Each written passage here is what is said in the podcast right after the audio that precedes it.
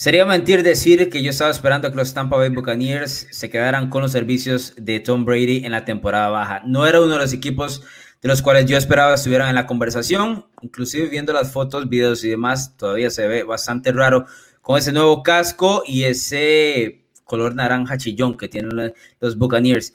Y si era extraño el tema de Tom Brady, jamás, nunca pensé que Rob Gronkowski iba a regresar del retiro e unirse a su mariscal de campo favorito. Esto hace de los Tampa Bay Buccaneers uno de los equipos a observar sin duda alguna en el 2020. De hecho, tendrán cinco juegos en el prime time y claro está, es el efecto Tom Brady y Rob Gronkowski. El equipo de los Tampa Bay Buccaneers no acceden a postemporada desde el 2007.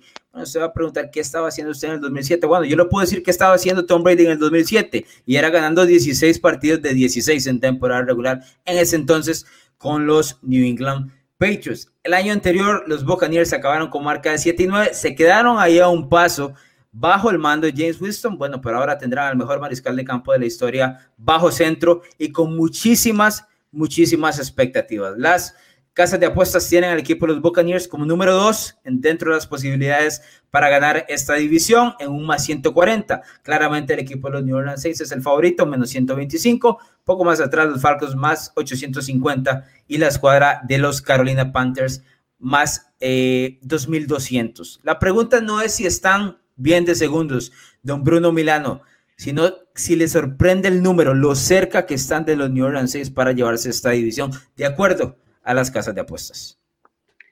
Eh, no, la verdad no, No me sorprende que estén tan cerca por dos razones. Uno, si un equipo con un mariscal que te tira 30 intercepciones queda 7-9, es porque el equipo es muy talentoso. Porque tu peor enemigo es tu mariscal, tu jugador más importante. Ahora, si le quitas ese mariscal y le añadiste a Tom Brady, pues evidentemente uno espera un gran impulso. Además, le metes otra, otra como, como Rob Gronkowski, y creo que es de los mejores equipos que hay, al menos ofensivamente, en, en lo que da NFL. Dicho esto, también eh, el segundo tramo de la temporada para los New Orleans Saints es muy complicado, no tanto así. creo que el calendario le favorece más a los Tampa Bay Buccaneers eh, y por ende es una, moneda al aire. Bien, el equipo no solo trajo a Tom Brady y a Rob Gronkowski, sino que logró mantener a Dominican que es importantísimo dentro de la línea defensiva, y a Jason Pierre-Paul, que bueno, se mantiene siendo un veterano, pero un veterano con mucha experiencia y que todavía puede hacer eh, sus años, de hecho, eh, pues Pierre Paul, campeón del Super Bowl y demás contra los Patriots y Tom Brady en su momento. Además, el equipo de los Buccaneers tuvo lo que consideramos un draft bastante sólido, apuntando eh, a poder llenar ciertos huecos que tenía el equipo, específicamente cuando draftean dentro de la línea ofensiva para proteger precisamente a su mariscal, a su nuevo mariscal de campo. Les mencionaba que el equipo no ganaba la división desde el 2007. Bueno, esa fue la última vez que llegaron a playoff, así que pues de llegar son muchísimos años lo que se estaría quitando de encima. Pasemos al tema del calendario, que es a lo que vinimos, eh, don Bruno Milano. El inicio de los Tampa Bay Buccaneers es de grito contra los New Orleans Saints, visitando a Drew Brees y compañía en un duelo que es definitivamente dentro de los dos equipos eh, favoritos para ganar esta división. Sí, yo eh, voy a ser honesto, eh, a pesar de que compro la candidatura de Tampa Bay con, con Bruce Arians y, Tom Brady para, para, ser favoritos a todos hasta el Super Bowl, creo que no compro una victoria en semana uno por el hecho de que eh, es un equipo nuevo, la química todavía no está atinada, menos si no hay pretemporada o, o campamentos para que se vayan conociendo, mientras que los Saints tienen un, un proceso bastante establecido. Dicho esto, con que den pelea, creo que ya es un, como una advertencia y si por alguna razón ganan, es una cachetada total a tu rival adicional y a, otro, y a los otros contendientes del Super Bowl, porque es respetar, y así respetar de primera mano al que uno considera favorito en la NFC. Ojo con eso, ¿verdad? Porque New Orleans empieza lento a veces. Eh, hace dos años el equipo de Tampa Bay estuvo muy cerca de ganarle y eh, el año anterior, en semana uno, Houston lo tuvo ahí nomás, ¿verdad? Eh, sí, 3 y 7 lleva New Orleans en las últimas 10 temporadas. Imagínense, y no estamos hablando de equipos que tengan por lo menos o se prevean con el talento que presenta ahorita Tampa Bay. Yo sí estoy de acuerdo con usted que el tema de la química es un tema muy importante, el cual uno no puede pasar por alto. Eh, es un sistema completamente nuevo para Tom Brady y no se conoce en lo absoluto con sus nuevas armas, especialmente Mike Evans y, Chris Godwin, que han estado los últimos años eh, trabajando con James Winston. Brady además es uno de esos frenéticos que le gustan las rutas perfectas, así que si alguno de estos jugadores no reacciona a eso, podría haber problemas en el principio de la temporada, creo que luego se van a terminar alineando en semana 2 contra el equipo de Carolina, es el duelo de Tampa Bay. Bueno, Tampa usualmente pierde todos los juegos divisionales en los últimos años. Eso es un hecho del equipo de los Buccaneers. Por ejemplo, contra Carolina perdió cuatro de los últimos seis. Y contra el equipo de Orleans, que ya lo habíamos mencionado en semana uno, ha perdido cinco de los últimos siete. Es decir, les va feo dentro de la misma división, algo que en teoría debería cambiar en esta temporada 2020. Semana 3, visita hacia los Denver Broncos, un lugar donde usualmente Tom Brady no gana Bruno Milano. Sí, eh, para tocar un poco lo, de lo que dijiste sobre las derrotas divisionales, pues evidentemente ha cambiado mucho, ¿verdad? Tal vez New Orleans no, pero eh, Tampa ahora es un equipo totalmente renovado con, renovado con alguien de 45 años, por más irónico que suene. Y eh, ya, ya Cam Newton no está en, Carolina, ¿verdad? Ya, ya, ya ahí Carolina está en un proceso de reconstrucción donde más allá de McCaffrey no hay, no hay mucho que, ver.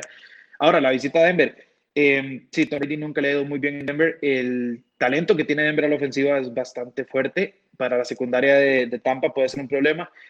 Y eh, Denver te, va a poner presión al, mariscal. Tiene dos experimentados asesinos, básicamente, como Von Miller y, y Bradley Chop. Entonces va a ser una visita difícil. Dicho esto, creo yo que la experiencia de Tom Brady debería prevalecer por sobre eh, el novato segundo año. Novato digo porque casi no jugó, eh, pero ya está en su segundo año de, de Drew Semana 4 ante el equipo de Los Ángeles Chargers, a pesar de que la defensiva de los Chargers está llena de talento. La última vez que se enfrentaron, bueno, en el caso de Brady contra los Chargers, no le fue bien a esta defensiva, donde no lo pudieron detener en lo absoluto en ese camino rumbo al Super Bowl 53. Eh, eh, sigo, o por lo menos entiendo una victoria de Tampa Bay acá. Sí, eh, a ver, si, si, los Chargers tuvieran un, un, un mariscal pues, de mayor calibre eh, que Tyro Taylor o Justin Herbert, que es un novato, pues el, el, partido creo que se tomaría un poco más, más eh, vistoso. Dicho esto, Tampa Bay creo que, que, va a sacar el partido con dificultades. No creo que es un partido donde Tampa llegue y barra con, con los Chargers. Semana 5 en Chicago es un duelo que eh, se le puede complicar al equipo de Tampa Bay, pero que en teoría sale como salta como favorito. Es uno de los duelos o el primero que veremos eh, dentro del prime time. Eh, lo cual dice que los ojos estarán eh, encima de Tom Brady y podría ser una revancha contra Nick Foles, ¿verdad? Que ahora es parte de los Chicago Bears y que se espera logre vencer a Mr. Trubisky en ese puesto eh, titular de mariscal de campo de los Chicago Bears. En semana 6, duelazo ante los Green Bay Packers. Este partido es en Tampa Bay y es eh, pues el primero del cual yo considero van a ser varios contra Aaron Rodgers, ahora que ambos están dentro de, de la NFC. Este duelo Tampa Bay salta como favorito, pero ojo con Green Bay porque eh, pues fue un equipo que llegó hasta la final de la NFC, quiera o no, talento o no, fue un equipo que hay que darle por lo menos esa etiqueta entrando a estos análisis eh, de pretemporada, Bruno. Sí, cuando, cuando tenés a Aaron Rodgers eh, no se te puede descontar, eso es, claro. Ahora, dame a mí Tom Brady versus Aaron Rodgers todas las semanas, si, si así se pudiera.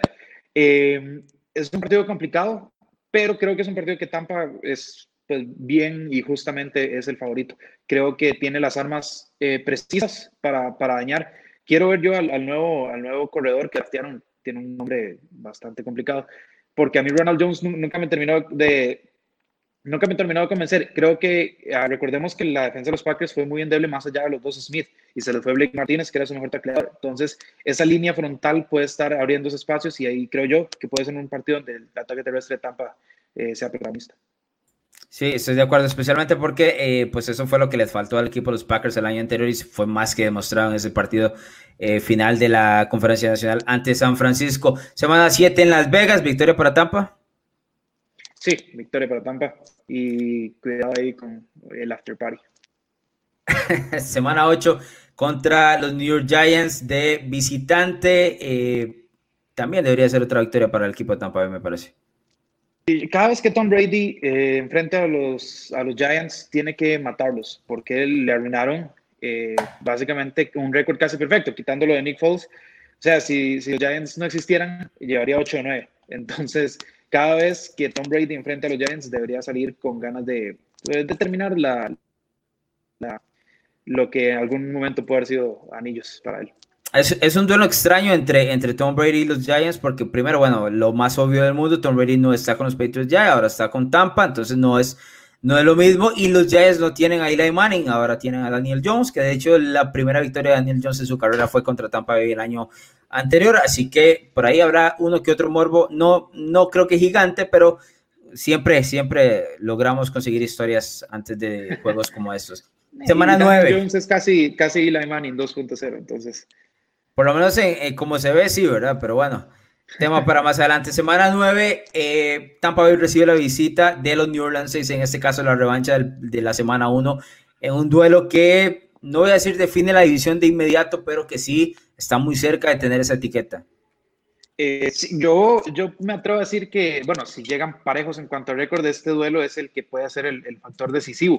Además, eh, imagínate el impulso que agarre el que gane este partido para el final de temporada de los playoffs. Es algo que, que las intangibles siempre hay que medirlas, aunque sean intangibles. Y el impulso anímico que va a tener el, el, ganador de ese partido eh, va a ser gigante, va a ser monstruoso y pues evidentemente impulsará el favoritismo que tengan de cara a la, postemporada. Bien, semana 10 contra el equipo de los Panthers, en este caso de visita en Carolina. Eh, Tampa Bay debería ganar este juego. Semana 11 reciben la visita de los Rams, que sería la revancha de los Rams contra específicamente Tom Brady, eh, luego del Super Bowl 53. Aunque los Rams han perdido pues muchísima fuerza y jugadores muy, de mucho impacto en, en las últimas dos temporadas, especialmente en esta última temporada baja, lo cual eh, por lo menos no se prevé que el equipo de los Rams esté peleando para postemporada, aunque sigue siendo un equipo de cuidado. Sí, los Rams, los Rams son un equipo muy, muy, muy eh, particular para mí porque tienen talento, sin embargo los veo estancados y toda su división ha mejorado y ellos creo que han retrocedido, pero a la vez tienen todavía el talento como para competir. Es, es, una situación rara. Eh, entonces es un partido de cuidado, eso es que uno no puede confiarse, no puede ir, ir un poco relajado porque en cualquier momento los Rams te, lo, te la pueden hacer. Dicho esto, creo que Tampa es, es el favorito.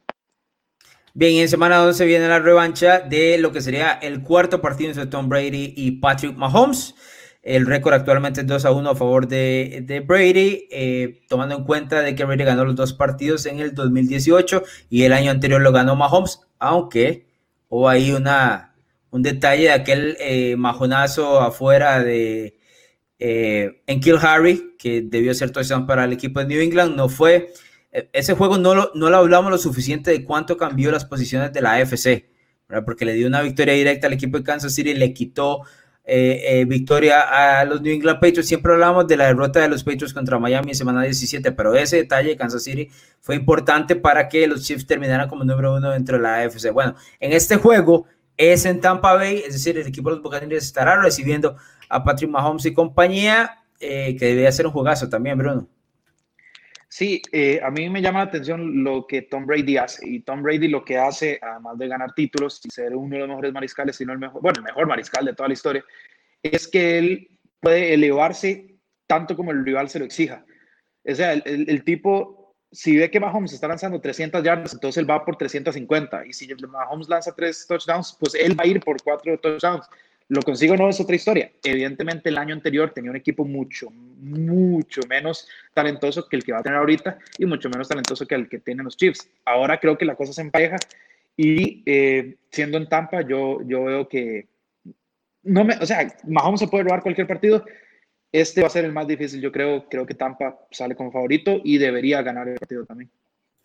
Semana 3 es el bye week, que es un bye week bastante tardío y le beneficia al equipo de los Tampa Bay Buccaneers, específicamente para cerrar lo que es diciembre, eh, que siempre pues es el, último empuje que hay que tener temporada regular para llegar a postemporada, o por lo menos si ya tiene asegurado, tal vez no asegurado postemporada, pero un buen récord, tratar de mejorarlo para estar lo más alto. En este caso hay que acordarnos de que solo el número uno dentro de la conferencia nacional y americana termina con el bye así que ese número uno va a ser peleadísimo por todos los equipos de la NFL. Luego del bye week recibe la visita de Minnesota, otro equipo que llegó a postemporada y que estará en calidad de visitante ante la escuadra de Tampa Bay. Así que le favorece también a los Bucks el hecho de recibir varios de estos encuentros en casa, Bruno.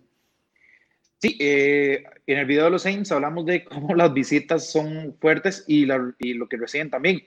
Eh, a Tampa le ha salido todo bien, a Tom Brady le ha salido todo bien desde que está en Tampa, excepto pues en la cuarentena que le ha costado, pero todo lo demás eh, ha, sido, ha sido como estar en el paraíso para Tom Brady. La semana 13 cae de perlas para, para descansar y eh, pues Minnesota siempre es una, visita complicada, creo que tiene un equipo que puede dar muchos problemas, pero la línea, la línea de, defensiva de Tampa es suficientemente buena como para poner a Kirk Cousins en aprietos, en apuros.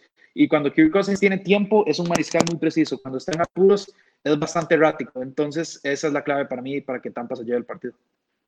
Bien, el cierre de los Buccaneers en cuanto a temporada regular será eh, primero visita al equipo de los Atlanta Falcons, luego visita a los Detroit Lions y recibe por último a los Atlanta Falcons. En este caso hay que tener en cuenta que los Falcons, eh, solo por mencionarlo, semana 15, 16 y 17 enfrentan lo siguiente, Tampa Bay, como ya les mencioné, Kansas City y Tampa Bay, es decir, el cierre de los tres encuentros de los Falcons es durísimo, lo cual hay que tenerlo en cuenta para ver cómo llegan para enfrentar a los Buccaneers específicamente en ese juego 17. Eh, Tampa ha perdido 5 de los últimos 7 encuentros contra el equipo de los Falcons, pero esto es borrón y cuenta nueva desde la llegada de Tom Brady, Rob Gronkowski y demás. La pregunta es eh, la siguiente, don Bruno Milano, las casas de apuestas, específicamente BetCris, tiene a la escuadra de los Tampa Bay Buccaneers ganando 9.5 juegos, es decir, puedes apostar a que gana 10 o más o que gana 9 o menos. ¿Cuál es el número aquí de la suerte, don Bruno Milano? Eh, no, esto es creo que es, eh, las casas de apuestas están aquí dando, dando dinero de calidad, porque eh, como hablamos de que Jacksonville jamás va a llegar a 4.5 o 5 partidos, eh, es clarísimo por el escenario y, y si la lógica se cumple, es clarísimo que Tampa va a sobrepasar los 9 y, y, de largo. Para mí Tampa queda 13 y 3 y me atrevo a decir que puede tal vez 14 y 2 si se roba ese partido en New Orleans en semana 1 cuando New Orleans está, está lentito. Pero bueno, más que 9 es, o sea, para mí es bastante claro. Yo no he visto a nadie con una proyección tan alta de los Buccaneers como, como usted. Y eso ya lo hemos discutido varias veces. Eh, porque se supone que New es el favorito, pero en este caso, o sea, no solo ves el más, el más de 9.5 victorias, sino también tomarías el más 140 de los Buccaneers ganando esta división. Es probable. A nivel lo veo entre 3 y 13, eh, perdón, entre 3 y 3, 12 y 4. Eh, y a Tampa entre 3 y 3 y 14 y 2. Entonces, por ese lado, creo que, creo que sí, tendría que agarrar el 140 también. En ese caso, el más 140 es una apuesta de valor, es decir, hay mucho valor para lo que pueda proyectar Tampa Bay, especialmente con lo que está diciendo Bruno y el detalle, la ofensiva tremenda que tiene el equipo de los Bucks. Lo que sí es cierto es que New Orleans, por lo menos en el papel, salta como favorito. Tema de química, mariscal de campo, eh, calendario y demás, lo que han hecho en los últimos años, el equipo de los New Orleans Saints debe ser el favorito. Ha ganado la división tres años de manera consecutiva. Nos vamos luego a ese análisis de los Tampa Bay Buccaneers en el calendario 2020. Recuerde suscribirse al canal de YouTube de NFL Latino TV.